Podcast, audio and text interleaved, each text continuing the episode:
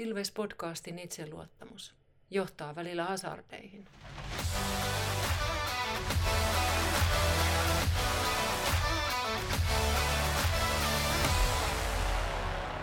Morjes, morjes ja tervetuloa jälleen Ilves-podcastin pariin. Mun nimi on Tomi Kuusisto ja seurana tällä kertaa sairastumisen, meikäläisen sairastumisen johdosta etätakkahuoneeseen, jossa siis seurana Santeri Kuusisto.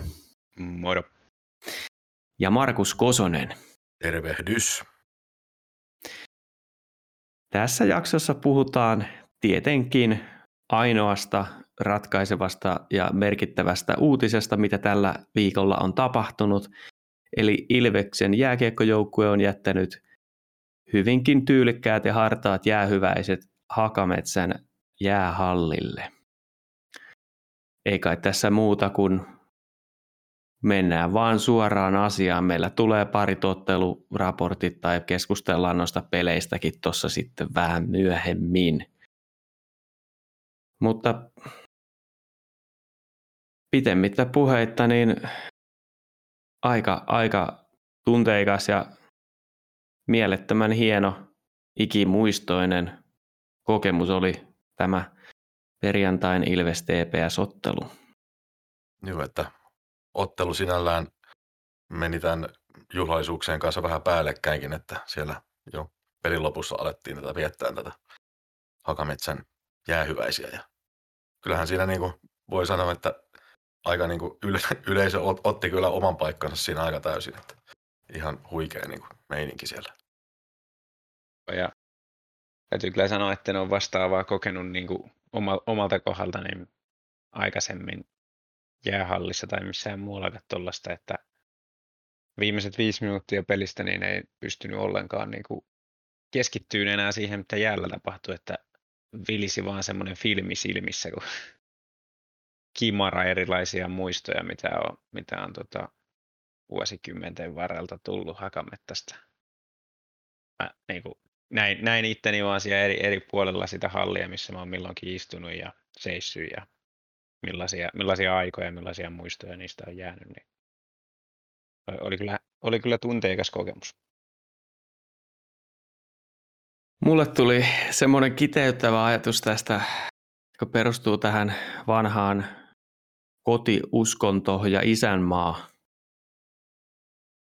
huoneen tauluun, että, että tota, tässä puhutaan nyt jostain muusta kuin ihan urheilusta ja tuloksista ja pelistä, että, että se mitä, mitä se kulttuuri on, mikä liittyy tällaiseen urheilujoukkueen kannattamiseen ja sen kannatusporukan mukana elämiseen ja siihen, että on olemassa joku koti sillä, että on olemassa tämä hakametsä, jossa tämä kulttuuri on syntynyt ja alkanut ja tai tietysti onhan se vielä pidempi se historia siinä, mutta se on kuitenkin tämä hakametsä ollut meillä koti.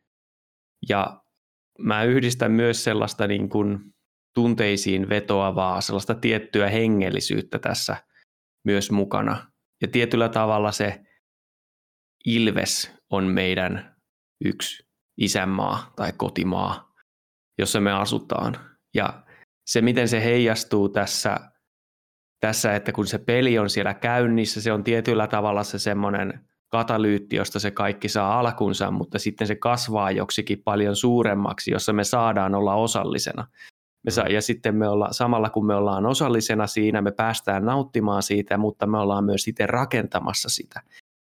Et siitä syntyy jotain sellaista, mitä mä en itse ainakaan ole missään muualla elämän osa-alueella päässyt kokemaan, että on, niin kuin, on jotenkin tämmöinen hyvin niin kuin, kokonaisvaltainen tunne olla osa jotain paljon itseä suurempaa, joka on todella tärkeää monelle my- muulle myös, jota pääsee sitten jakamaan.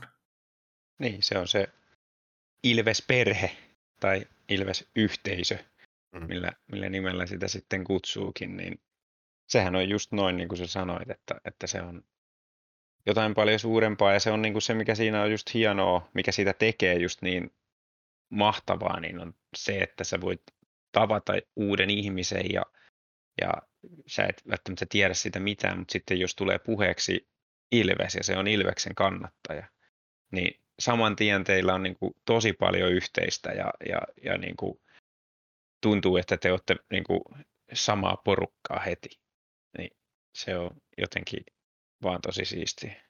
Mm. Ja kyllähän tuo tietysti korostaa juuri se, että kun meillä on toi kilpailevakin joukkue täällä kaupungissa, niin, niin silloin se pitää aina olla jotenkin niin kuin selvä, että kumpi. Ja tota, Kyllä. sitten ehkä se osaltaan vähän niin kuin ruokkii sitä, että siitä tulee niin kuin sellaista paljon vahvempaa. Tuo oli tosi hyvin, mitä Tomi kuvaili tota äsken, että, että justiin, että juuri tämä, että se hävitty peli oltiin unohdettu jo ennen kuin se peli oli loppunut, koska oltiin käsittelemässä jotain paljon suurempaa asiaa kuin yhtä peliä tai yhtä kautta tai yhtä, tällä kertaa yhtä hallia, mutta tota, silleen, että iso, niin kuin, että sillä, siinä on isoja tunteita mukana, joka on isompaa kuin se itse, mitä se peli nyt sitten onkaan, niin se, siinä on kyllä hieno kulttuurillinen elementti, mitä voidaan, voidaan nauttia. Ja se, mikä tekee urheilun seuraamisesta erityisen hienoa on se, että kun puhutaan näistä just joku kahvipöytäkeskustelu, että voit tuntemattoman kanssa jakaa, niin se, mikä tekee sitä syvällisempää kuin jostain sää, säätilanteesta puhumisesta, niin on se tunne, mikä siihen liittyy.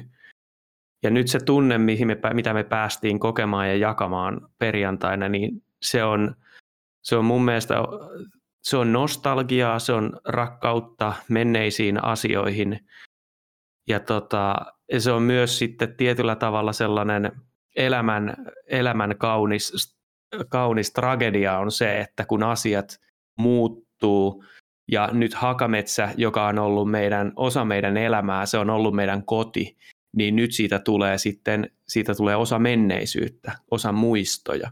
Ja edessä on e, tietyllä tavalla tuntematon tulevaisuus, mutta se, että päästään tunnetasolla fiilistelemään näitä, näitä kaikkia äärettömän arvokkaita asioita, mitä on joskus aikaisemmin tapahtunut, niin se, se, on, se, mikä, se on se, mi, mi, missä tulee niin kuin tällaisten asioiden mun mielestä se ainutlaatuisuus ja käsin kosketeltava herkkyys elämään, että mennyt aika ei koskaan palaa eikä pidäkään. Että, että se, mikä, mistä niiden kokemusten arvo tulee nimenomaan, on se, että ne on ainutlaatuisia eikä ne tuu enää takaisin, mutta me on silti päästy ne todistamaan. Niin, niin mä toivon, että tästä myös ihmisille jää sellainen fiilis, että osataan elää hetkessä ja tarttua niihin tilanteisiin ja hetkiin ja tunteisiin silloin, kun ne tapahtuu, eikä vaan sitten myöhemmin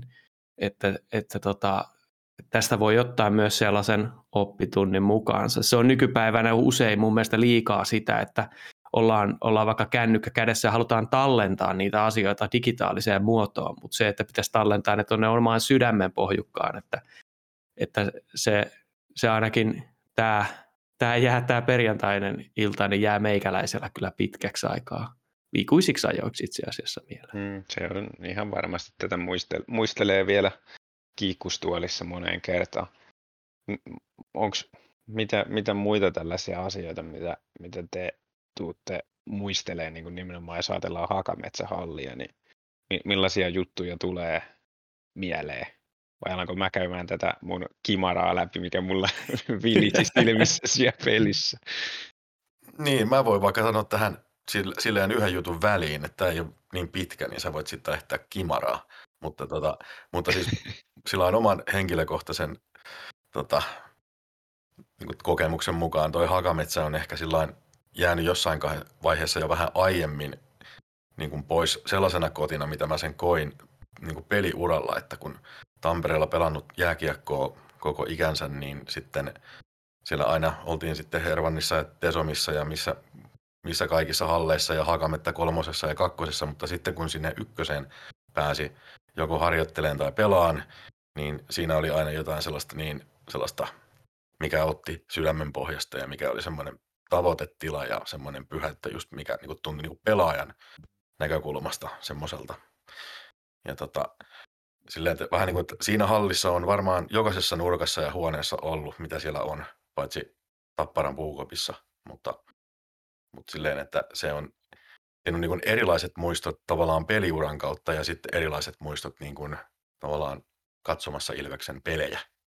Niin se mä niin erittelen ne sillä erikseen. Ne on vähän niin kuin kaksi, kaksi kotia niin, joo, vähän, vähän näin voisi sanoa. Kyllä. Ihan varmasti. Mä muistaakseni en ole pelannut Hakamettässä kuin kerran. Kerran C-junnuissa mun mielestä. Mutta sen muistan, että maalin, maalin tein kyllä siinä pelissä ohjauksella maalin edestä. Että se, se on, on myös mieleen, että pääsin maalin sielläkin tekemään. Anna tulla nyt vaan Santerista kimaraa Muuten, sieltä. Niin, siis...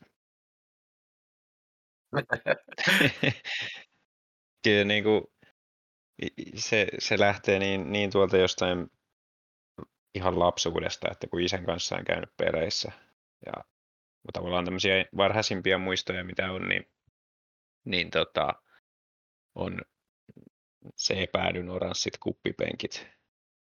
Ja, ja tota, varmasti, varmasti itsekin sitä on siellä harrastanut, mutta siitä, siitä en muista niin hyvin, mutta muistan, että sitten pienemmät sisarukset, joita on sitten kanssa tuotu halliin jossain kohtaa, niin, niin tota, oli aina leluja mukana, että kun ei välttämättä jaksanut koko erää keskittyä, niin, niin piti olla jotain pikkuautoja tai muuta, muuta leikkikalua, että siinä oli hyvä leikkiä siinä, siinä tota, oranssilla kuppipenkillä sitten. Ja sitten vähän vanhempana, niin sitten tota, silloin, silloin ei vielä ollut tota, sitä ulompaa mainoslaita kaukaloa, mikä siellä on niin kuin sen varsinaisen jääkiekkokaukalon ulkopuolella, vaan, vaan penkit meni alemmaksi ja sieltä alemmilta penkeiltä pääsi sitten siirtyy ihan siihen kaukalon reunalle.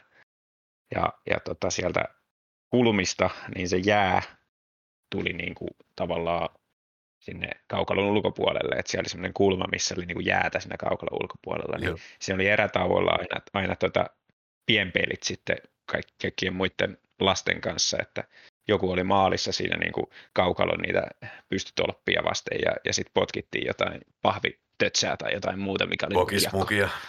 No, mu- siis toi, mikä liittyy tuohon aikaan, on se, että kun silloin oli ne päätyverkot tai ne suojaverkot meni latti, lattiaan asti. Ja sitten kun meni kiekko ylitte, niin sitten tulisi aina hirveä juoksukilpailu Joo. sinne hakeen niitä kiekkoja, että kuka ehti ensin repiin sen sieltä Joo. verkosta, niin kauhea tuuletus sitten ja muut joutu pettyneenä niin palaan niin katsomaan. Joo, niin on. Niin Joo, on tullut itsekin juostua sinne muutamaan kertaan kyllä. Mun ensimmäinen muisto on katkerista finaaleista Tepsiä vastaan vuodelta 1990. Että. Muisti, mä, mä muistin vaan, muista ainoa semmoinen konkreettinen asia, mitä siitä muistaa, on se, että oli, tuntui jotenkin musertavan pimeältä tulla ulos hallilta sitten, kun oltiin hävitty. Se oli, mä katsoin vielä tuossa, että, että se oli aika aika epätoivoinen sarja, kun siinä yhtä peliä lukuun ottamatta, niin ne oli kaikki vierasvoittoja siinä sarjassa. Kotiyleisö ei päässyt paljon juhliin. Mutta tota... Niin. Samoihin aikoihin ruvettu käymään peleissä. Mulla taisi olla 89 eka kausi, kun olin hallissa tämän pelejä katsomassa isän kanssa. Yksi asia, mikä Haakamettässä mulle jää mieleen, on tämä kiertäminen. Että tota, ää, aina erätauolla kierretään Joo. se halli ja tota, sitten se, se on niin kuin tosi hauskaa se, että kun on tuollaisessa tapahtumassa, niin ensinnäkin näkee omia tuttuja, joita voi aina morjesta ja vaihtaa muutaman sanan, mutta sitten näkee niitä samoja naamoja, joita ei tunne.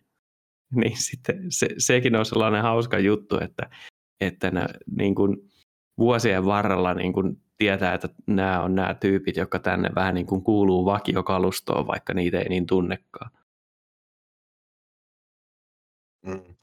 Toi, mullekin tosiaan tulee toi hallin kiertäminen todella paljon mieleen ja se oli juurikin sitä, että siellä käytiin ikään kuin moikkaamassa tutut ja niitähän tuli niin kuin vastaan aina sit paljon.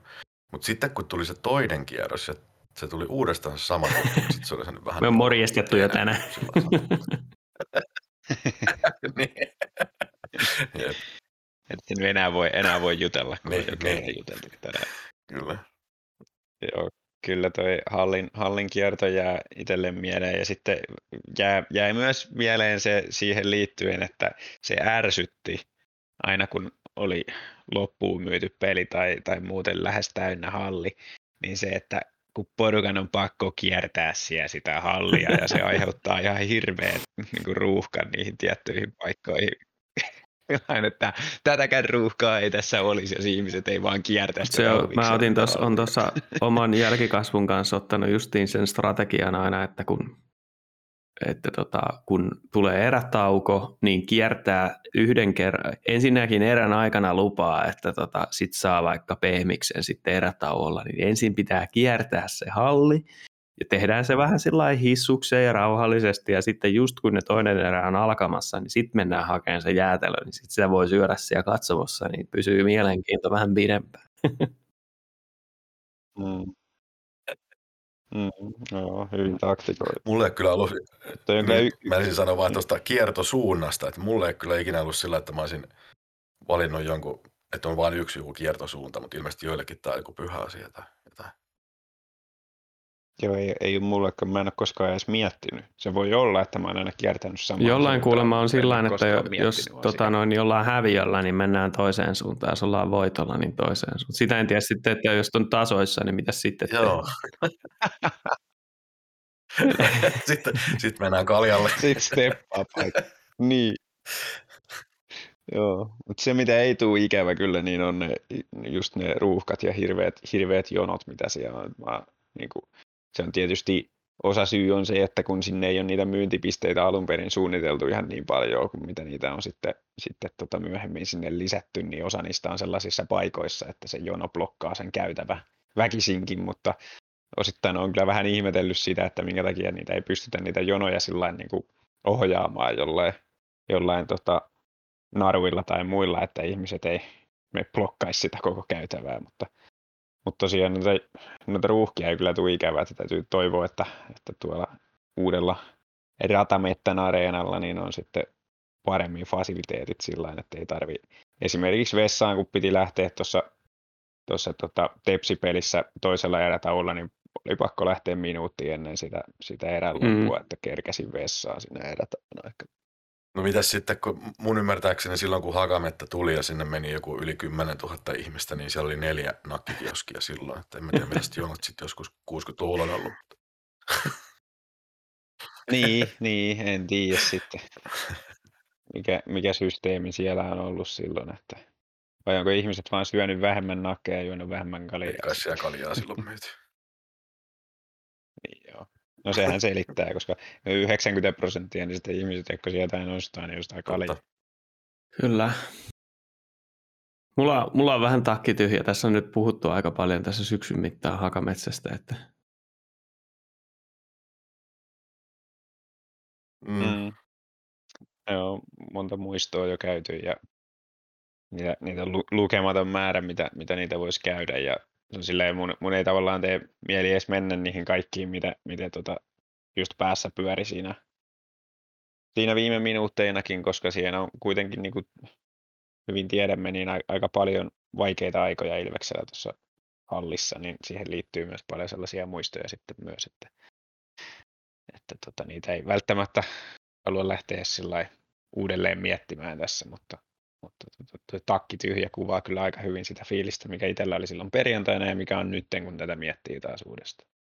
Mulle tuli vielä, vielä jotain muutamia tuommoisia jyväsiä mieleen, mitkä vois, voisin tässä sanoa, kun tosiaan siellä, siellä tota, hallissa paljon niin kuin Ilves-joukkueiden kautta treenannut ja niin kuin, asunut siellä ikään kuin pelaajamielessä, niin sit se mulle jää, jää jotenkin ha- hakamettästä mieleen se, se, kun aina niin kuin mentiin sinne, kun siellä oli ne leveät käytävät, niin siellä tehtiin sitten paljon kaikkea alkulämmittelyä ja muita, ja sitten katsottiin yleensä aina sitten niinku venyttelyiden aikaan sieltä tasanteilta sitten muiden joukkueiden reenejä tai pelejä, ja se, se oli semmoinen, tai sitten oltiin siellä seisoma katsonut ylhäällä, ylhäällä tota, katsomassa ja venyttelemässä, se oli aina semmoinen siisti juttu, että siinä pystyy niinku kokeen sitä samaa kodin tuntua, vaikka siellä ei ollut tapahtuma mikään tärkeä tai mikään muu, mutta jotenkin pääsi olemaan siinä kiekon, kiekon ympärillä.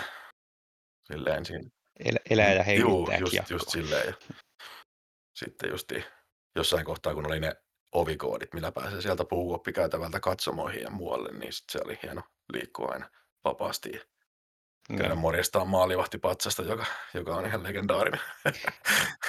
Hei, maalivahti patsas, joo, toi mun piti mainita kanssa, että siinä on kyllä niin kuin yksi, yksi asia, mikä jää, jää ikuisesti mieleen. En, en usko, että roudataan ratamenttään maalivahti patsas. Silloin eiköhän se johonkin museoon, tai sitten ehkä hakamettää voi jäädäkin, en tiedä, mutta sehän on tavallaan museo jo itsessään. Niin, niin, se on tavallaan museo itsessään, että saa, saa nähdä, mitä sille, mitä sille käy. Se oli kyllä niin kuin ensin pikku, pikku muksuna, niin se oli vähän pelottavakin se maalivahti patsas ja sitten vähän vanhempana, niin sitten se oli vaan siisti. Sitä Mm. piti aina käydä kattoon näillä tauolla. Ja, ja tota, muistan sen, sillä oli melkein aina, niin tota, sille oli joku tunkenut jonkun semmoisen Joo, mä flyerin meinasin suuhun sanoa samasta. Todellakin aina, jo, aina siihen joku tikkari tai purkka tai joku flyeri siihen tötteröksi pyöreäseen suuaukkoon, niin juuri näin se on. Se on jännä nähdä, että tuleeko uuteen halliin sitten niin kuin, mitä tällaisia kiintopisteitä sinne tulee, kun siellä me tiedetään, että siellä on hirveä määrä ravintoloita ja baareja ja tämmöisiä näin, mutta tuleeko sinne sitten tämmöisiä taideteoksia tai jotain kiintopisteitä, missä sitten voidaan nähdä ja morjestella ja jotka jää mieleen. Jännityksellä sitä tietysti odottaa.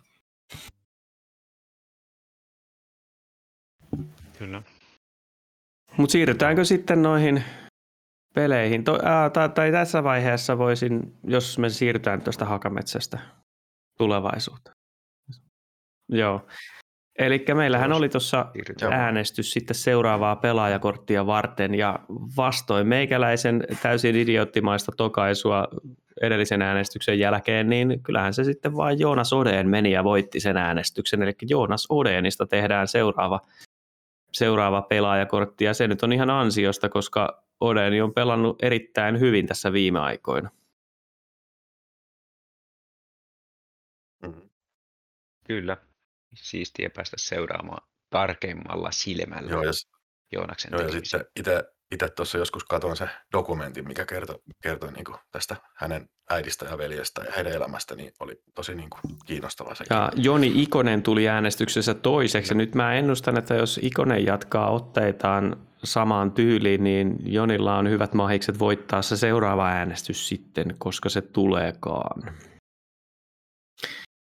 Öö, kuulijoilta toivotaan sitten tämmöisiä asioita, kun meillä on tuossa jakson ajassa alussa on aina sellainen introrepla ja on tähän asti täysin itsenne keksitty, niin olisi todella upeaa, jos kuulijoilta löytyisi jotain inspiraatiota siihen. Meillä nyt jonkun verran niitä on vielä varastossa, mutta tästä eteenpäin aina kun teillä tulee kuulijat joku hyvä semmoinen intro-repla mieleen, niin voi heittää meille ideaa jossain sosiaalisessa mediassa, että ollaan Twitterissä ja Instassa ja, ja tota, foorumeilla ja sähköposti edelleen löytyy ilvespodcast.gmail.com, niin sinne voi laittaa niistä ideaa. Mikäs meillä on tässä Meidän jaksossa? tämän jakson replahan tulee olemaan semmoinen, kun Ilves podcastin itseluottamus johtaa välillä hazardeihin. No näinhän se menee. Siinä oli Joo, laittakaa ihmeessä noita, noita koska tota, niitä on aina hyvä olla sillä takataskussa sitten, kun näitä jaksoja kuitenkin viikoittain tulee, niin, niin tota, sieltä kyllä sitten pääsee Kyllä. parhaat valikoidut mukaan. Ja sitten ihan tällaisia podcast-kohtaisia uutisia meillä on tapahtunut sellainen, että, että Ilves Podcast löytyy nyt myös Suplasta. Että jos joku tykkää käyttää Supla-nimistä sovellusta podcastien kuunteluun, niin sitä voi myös nyt sitten käyttää. Mutta mennään sitten. Sano vaan. Ja ollaan, ol, niin, ollaan, ja ollaan sitten myöskin tota, Sii- Siimoren selostajien jonkinlainen Totta kai. tähdenkanava ilmeisesti. Täältä, täältähän ne uutiset kannattaa, kannattaa kuunnella. Mm. You heard Mut it here jos, first. jos tota noin, niin käsitellään sitten seuraavaksi nämä ottelut. Eli perjantainahan oli Tepsukka oli meillä vastassa.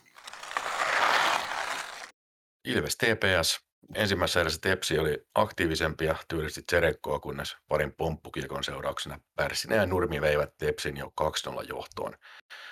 Loppuneljänneksellä Ilves sai pientä painetta, kunnes yleisön riemuksi Virtanen pääsi illan teeman mukaisesti pompusta lyömään pelin kahteen yhteen. Toisessa erässä ää, peli oli aika sähäkkää, intensiteetti yleisössä oli kova ja kannustus myös. Ilves sai 2 hyökkäyksen ja Nalli onnistui tasottamaan pelin kahteen kahteen.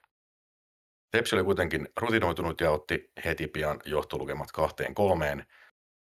Ilveksen ylivoimaottelussa oli Kontialan poissaolosta piittaamatta aika kehnoa. Viimeisessä erässä Ilves lähti jahtaamaan tasotusta, mutta sen kesken Lööf ja Johansson eivät osanneet lukea purkukiekkoa oikein ja Tepsa ei lyötyä kahteen neljään. Ilveksellä ei riittänyt eväät haastaa Tepsiä tästä ja tyhjän rysän jälkeen pisteet Turkuun 2-5 lukemin ja tämän jälkeen sitten tosiaan koettiin Hakametsän jäähyväiset.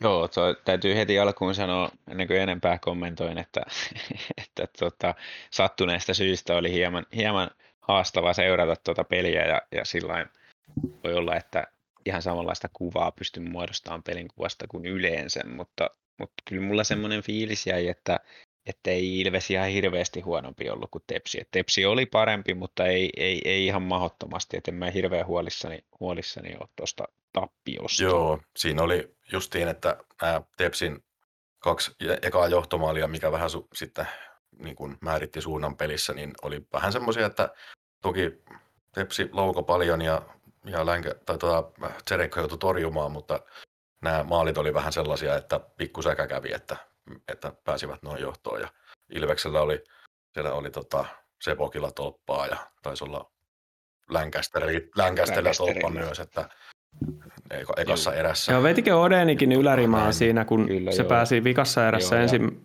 vai ei kun tokassa erässä siihen ensimmäiseen 2-1 hyökkäykseen Nallin kanssa, niin sehän veti. Muistaakseni sekin osui ylärimaa ja sitten toisella kertaa mm. kun pääsi, niin sitten se syötti ja sitten Nalli teki maali. Joo, se oli, se oli kyllä hyvä tilanne se, se, tota, se 2-1 hyökkäys siinä. Mä kun mä katsoin sitä, niin mä tiesin jo, tiesin jo, että nyt on ainoa yksi oikea tapa tässä tehdä, ja se on se syöttää siihen täyteen vauhtiin, mistä, mm. mistä suora veto, niin se teki just niin, ja loistavasti, kun sai vielä sillä kun on hyvä potku, niin saa itsensä sillä irti, että pääsi syöttämään vapaasti, että hieno, hienosti suoritettu kyllä. Joo, mutta sillä jos otetaan niinku positiiviset mukaan tuosta, niin se, että Tepsi on liigan parhaiten puolustavia joukkueita, vähiten päästänyt maaleja muistaakseni. Ja kuitenkin annettiin niille kaksi maalia eteen, ne vähän säkälläkin ne maalit sai, mutta siitä huolimatta pystyttiin nouseen tasoihin siinä mm. pelissä. Okei, sitten sen jälkeen taas herpaantui ja toista, toista kertaa ei sitten enää pystytty nouseen tasoihin, mutta se niin kuin, että kerran kuitenkin pystyttiin kahden maalin takaa tulee tepsiä vastaan, niin tota, se, se on niin kuin jo antaa uskoa siihen, että, että noita pelejä pystytään kääntämään, että, että vaikka liikan parhaiten puolustava joukkue menee 2-0 johtoon, niin se peli ei ole vielä ohi. Mm-hmm.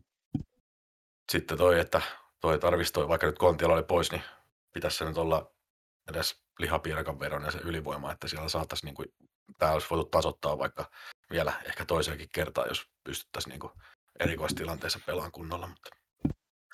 No niin, sanoisi muuta. Siinä, siinä tota, nyt tähän oli muutettu taas sillä haettu vähän jotain uutta, niin Baptiste oli ekaa kertaa laukojan paikalla, ja, ja se mikä ainakin siitä selvisi, niin on se, että se kyllä sitten vetää joka Joo, kerta, kun jos on puoliksikaan mahdollisuus, niin se vetää joka kerta.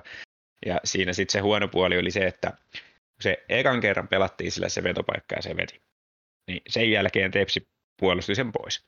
Niin kuin, Tepsi alkoi pelaa sitä alivoimanelikkoonsa niin aggressiivisesti, että aina kun näytti siltä, että nyt ehkä syötetään Baptistelle, niin siellä lähti jo niin kuin kaveri vähän ottaa tuota ennakkoa, että pystyy blokkaamaan, ja ne blokkas kaikki ne Baptisten verot sen jälkeen.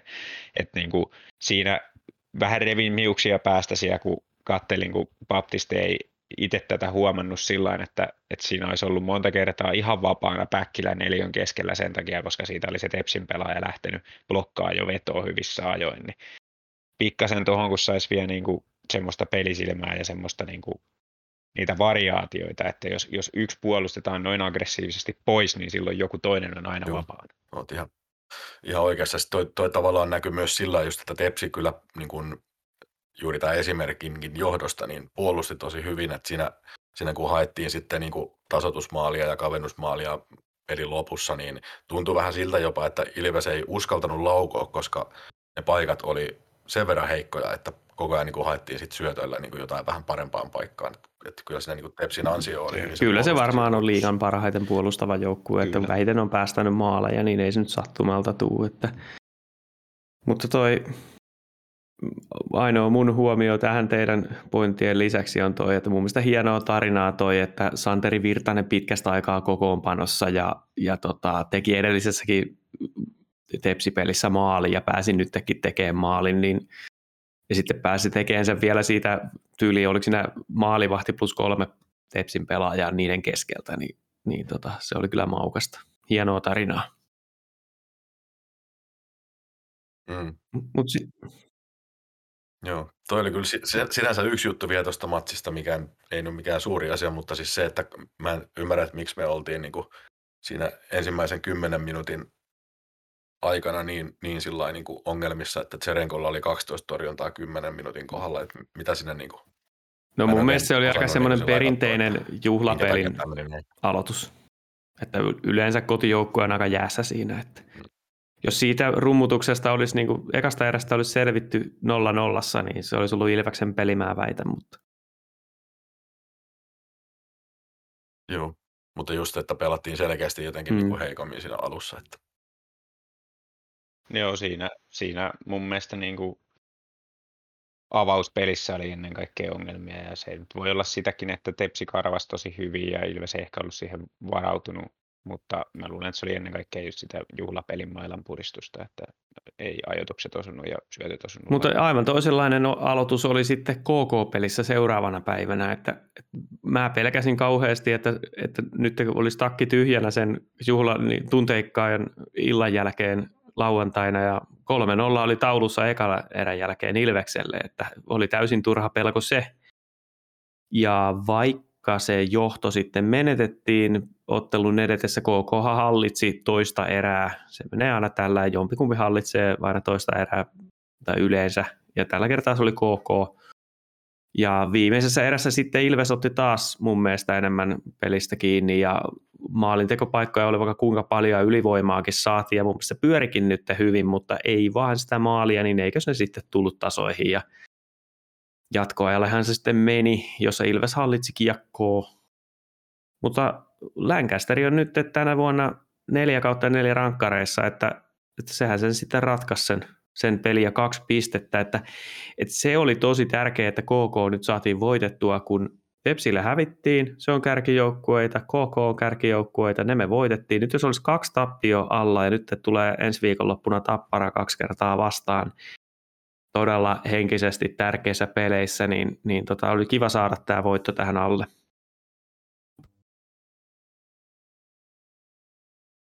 Joo, kyllä se on just näin. Toi oli niinku sillä sanotaan näin, että sillä toisen, toisen erän pelaamisella Ilves, Ilves niin kuin muni sen pelin, että kolmas erähän oli tosiaan jo hyvää ja, ja se nyt oli sitten ne sen käytännössä yhden maalipaikan sai ja siitä sen maalin teki kolmeen kolmeen, että joskus se menee näin. Huonoa säkää se, mutta se toisen erän pelaaminen kyllä mä, kyllä mä pikkasen tota, niin kuin, antaisin noottia siitä joukkueelle, että oli kyllä semmoista niin kuin, sellaista kiekon siirtelyä välillä, että niin kuin tyydyttiin siihen, että annetaan kiekko KKlle ja päästetään ne alueelle ja annetaan niiden pyörittää ja silloinhan siinä käy just niin, että sitten ne on pitkiä hyökkäysralleja koko ajan ja väsytään ja vastustaja saa paikkoja, että kyllä siinä niin kuin pikkasen alettiin löysäämään, kun oltiin 3-0 johdossa ekan erän jälkeen. Joo, no toi, on, toi toinen erä on kyllä, se on kyllä semmoinen taktinen työmaa kyllä, että mä siinä Tepsipelissäkin katoin yhdessä tilanteessa, että kun Ilveksellä oli pitkä vaihto, tai semmoinen normaali vaihto ikään kuin vii, tuolla ö, Mäntykiven ketjulla alla, ja sitten saatiin aloitus Tepsin päädystä, ja mä katsoin, että Suomi puhaltelee siihen, ja siihen mä olen, että olisiko nyt kannattanut kuitenkin vaihtaa ne, niin, niin ne sai oikein sai ehkä yhden tilanteen rakennettua siinä, mutta sitten oltiin taas pari minuuttia omassa päässä sillä porukalla. Niin toi vaatii kyllä valmennukselta kauden mittaan vähän, vähän taas mm. terästystä toi yksityiskohtien viilaaminen, että täytyy tietää, mikä se rytmi pitää olla siinä toisessa erässä, kun se on niin, niin herkkä sitten, kun se kääntyy toiselle, se on vaikea enää kääntää. Joo, kyllä tokassa erässä melkein pitää ottaa vaihto joka kerta, jos on niin kuin mahis. Joo, mutta, mutta tota noin niin, jos katsotaan vähän tulevaisuuteen, kuten sanoin, niin mun mielestä tämä KK-pelin kaksi pistettä oli äärimmäisen tärkeät, koska seuraavat viisi ottelua on Tappara tietysti kaksi kertaa, sitten on Kärpät ensimmäistä kertaa tällä kaudella, ja sitten on HPK, joka niekin on hirveässä voittoputkessa tällä hetkellä, että ei todellakaan ole mikään alemman joukkue, onko se jopa kuntopuntarin ykkösenä vai missä. Ja sitten taas kärpät. Eli meillä on viisi seuraavaa peliä, niin kun on ihan huippujengejä vastaan, tai siis sellaisia kovakuntoisia porukoita vastaan. No en mä tiedä, onko Tappara nyt semmoinen, mutta, mutta siinä on ehkä pieni, pieni älä, sitä voi ajatella sen sarjataulukon kautta, mutta, mutta tota noin, niin, jos nyt olisi kaksi peräkkäistä tappiota, niin se paineet nousisi tuohon ekaan tapparapeliin liian suuriksi, niin nyt on hyvä, hyvä tilanne mun mielestä. Joo, kyllä tuossa on ihan hyvä, hyvä rutiini tuntuu olevan, että, että niin kuin, jos pitää aina valita, että missä kohtaa kautta tulee semmoinen vähän, vähän tota hankalampi putki, niin ei, ei mitään estettä sille, että se tulee nyt. Että kyllä mun mielestä pystytään noin, noista pisteitä saamaan. Joo, no, muuten mielenkiintoinen detaili on se, että seuraavan 15 pelin aikana kohdataan kärpät neljä kertaa, eli tähän mennessä on pelattu 24 peliä, ei ole pelattu kärppiä vastaan kertaakaan.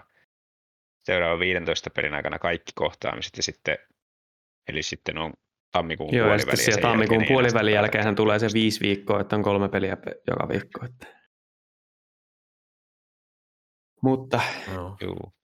Yksi asia, mitä mä haluan muistuttaa Siellä kuulijoita, että toi ensi lauantain Ilves Tappara-peli alkaa kello 16. Että jos on sellaisia, jotka ei, ei pääse hallille, niin muistakaa, että se alkaa tuntia normaalia aikaisemmin. Joo, mutta voi tulla, mä luulen, että töissä tulee nyt vaikea viikko, että kun odottaa vasta perjantaita.